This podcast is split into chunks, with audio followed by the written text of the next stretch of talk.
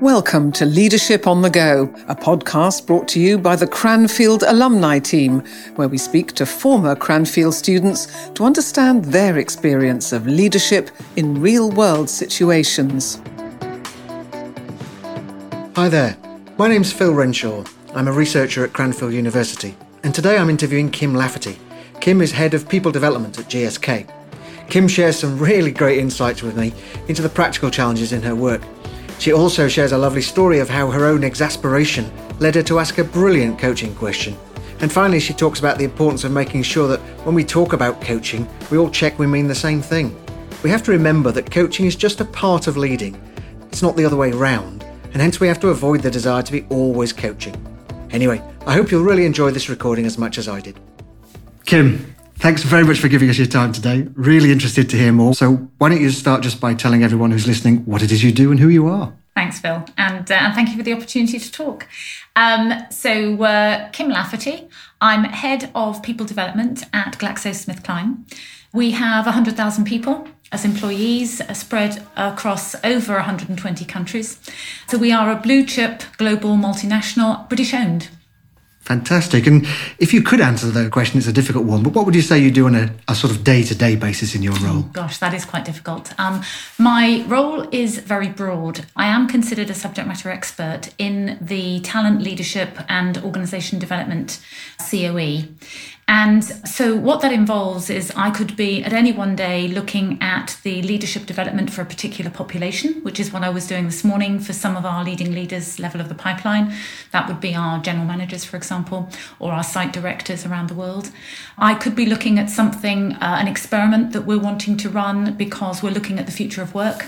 So, I could be looking at uh, what would be an experiment that would build our digital capability. Or I could be looking at the launch of one of our new internal tools. We're just about to launch our revised uh, GSK 360, which we've designed in house.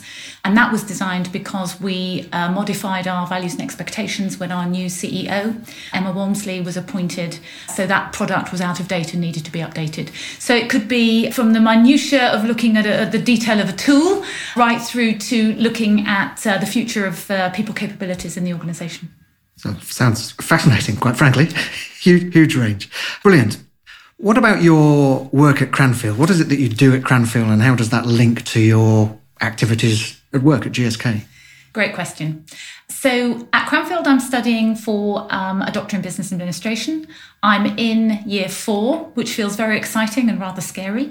and the main focus of work is around talent management and organizational justice. I think, in terms of the relationship to my work, it's very difficult to describe, but I vividly remember at the beginning of the process Emma, our head of the program, saying that um, it will change mindset and you will be changed by the experience. And I believe that is true of most development when you throw yourself into it, but that's been very, very true already, even though I'm still sort of three quarters of the way through. And I think one of the major differences, and actually in my end of year PDP, my boss commented on how changed she has noticed me to be, which was really quite impressive. I think um, I wasn't sure anybody else could see it in the way that I can feel it.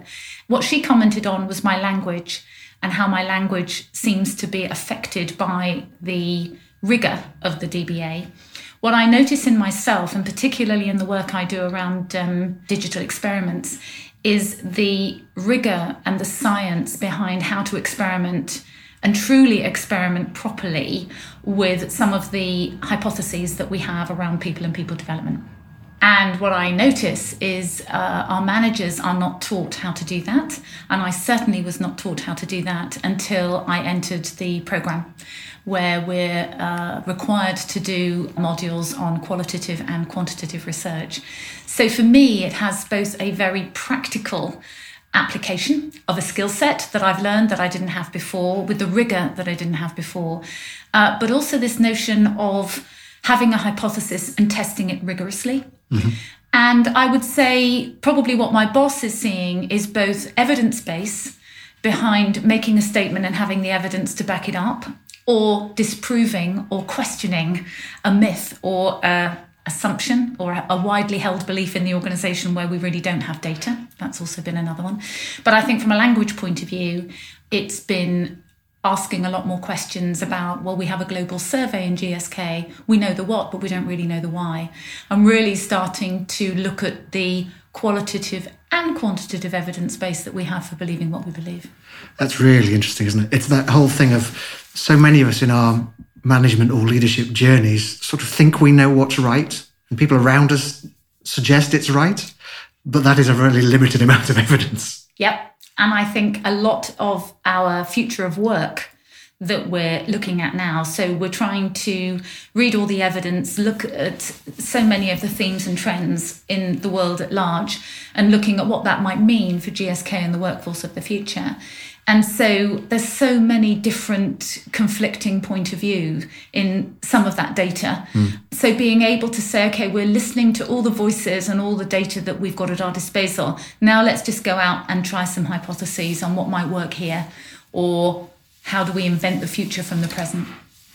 So it's really interesting. So you, you, we were talking there about the data, the rigor in yes. data, evidence-based. analyzing evidence based and thinking it through rather than just belief systems and myths that can develop in organizations. And I think testing hypotheses.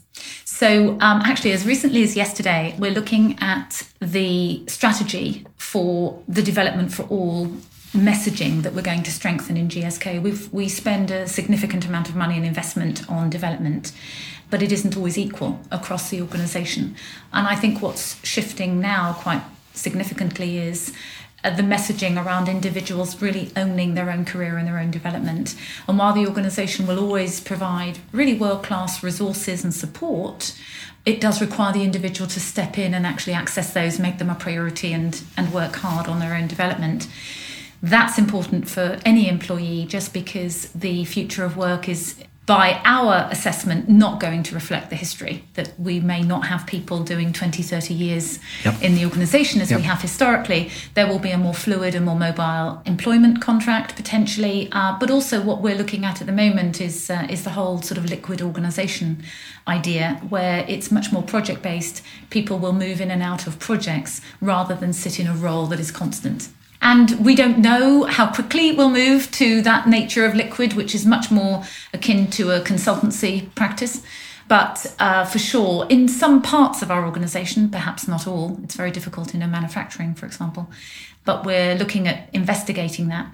Well, nobody knows. So there is a lot of experimentation that needs to happen. Mm-hmm. And the danger is people just going off and having an idea and sort of checking it out rather than having a really rigorous process of what are the hypotheses that we're starting with yep. how are they truly tested when we discover something how do we do another experiment to test that yep. so this notion of and the word typically used these days is agile but how do we really build the muscle of holding a hypothesis, rigorously testing it, finding out what works and what doesn't, and moving on to another experiment in a much faster cycle than yeah. historically we would have done. Yeah, it's lovely for me. Both the idea of, of continually testing hypotheses, as well, I think, as the specific example you gave, links to this whole question of awareness. Yes. Because you have to be aware to realize yes. that you need to run that sort of test. Yes. Yes, absolutely. So this sort of consciousness, um, level of awareness for us, and, and in the, in the sense of, of coaching and what a leader is doing every day as well, becomes actually fundamental. Kim, before we started recording, you were telling me a lovely story about this you know, noticing and being aware of a, of a coaching moment yes. that happened in the messiness of real life rather than the, the purity of what we'd all like to plan. Why don't you share that story? Yes. Uh, so I have a small team of very highly skilled experts. And with one of those particular individuals, we've been talking for certainly 18 months about development, about what next. Um, the individual had been in the team for about six, seven years at that point. And uh, typically in GSK, people move every two to three years, not necessarily in the expert roles, but certainly there's a lot of fluidity. Mm-hmm. This person didn't need to move, but my sense was that they were getting stale in the role, that there was too much familiarity almost with the work. But very highly regarded, a, a superb expert, and somebody who I would not want to lose from the organisation. For about 18 months, I'd offered two or three roles where I felt the skill set that this individual had would match beautifully the organizational requirements, but that moving into that job would actually refresh the job as well as the person. And for me, that's always a, a really good fit on both sides. And every time I broached the conversation, it was an ah but response. So, yes, and I could see that, and I could see that, and I could see that. So, yes, I agree. However, you know, I'm not sure about this, I'm not sure about that. and it was everything from I'm not sure about the manager and the relationship of the person I would be working with.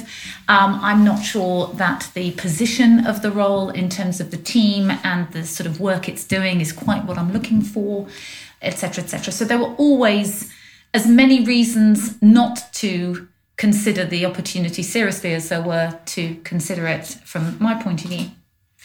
On the sort of third attempt, I think it probably was, I really was very exasperated. um, we were in a conversation, each conversation is between one to one and a half hours. So it's not a quick and dirty in and out. Mm. And halfway through the conversation, I literally heard myself say, uh, something along the lines of I'm running out of ideas. Um, but I think more importantly, you know, stopping and saying, you know, we've had this conversation multiple times, we've examined very different opportunities over the last 18 months. If you were in my shoes, how would you be coaching you? And it completely transformed the conversation. The individual became very aware, I think, and, and has a very good self sense of awareness anyway, but very aware of the ah, but I can't, I won't, and all the very stuck language that they were using, but more importantly, of the resistance to think about another role. And we we sort of uh, laughed actually about it um, because in the moment uh, the individual completely recognised that I was in a, in a in an impossible situation really, and I had realised that actually me recommending different roles wasn't working. So we sort of took a pause, uh, and a few days later I got an email saying I'm sorry, actually. It was out of the blue. I, it was unexpected from my point of view, but it was, I sorry, I recognize that actually I must be really difficult to coach. And actually, I need to do some work personally to think about what I want and what I don't want and how I really change and respond differently.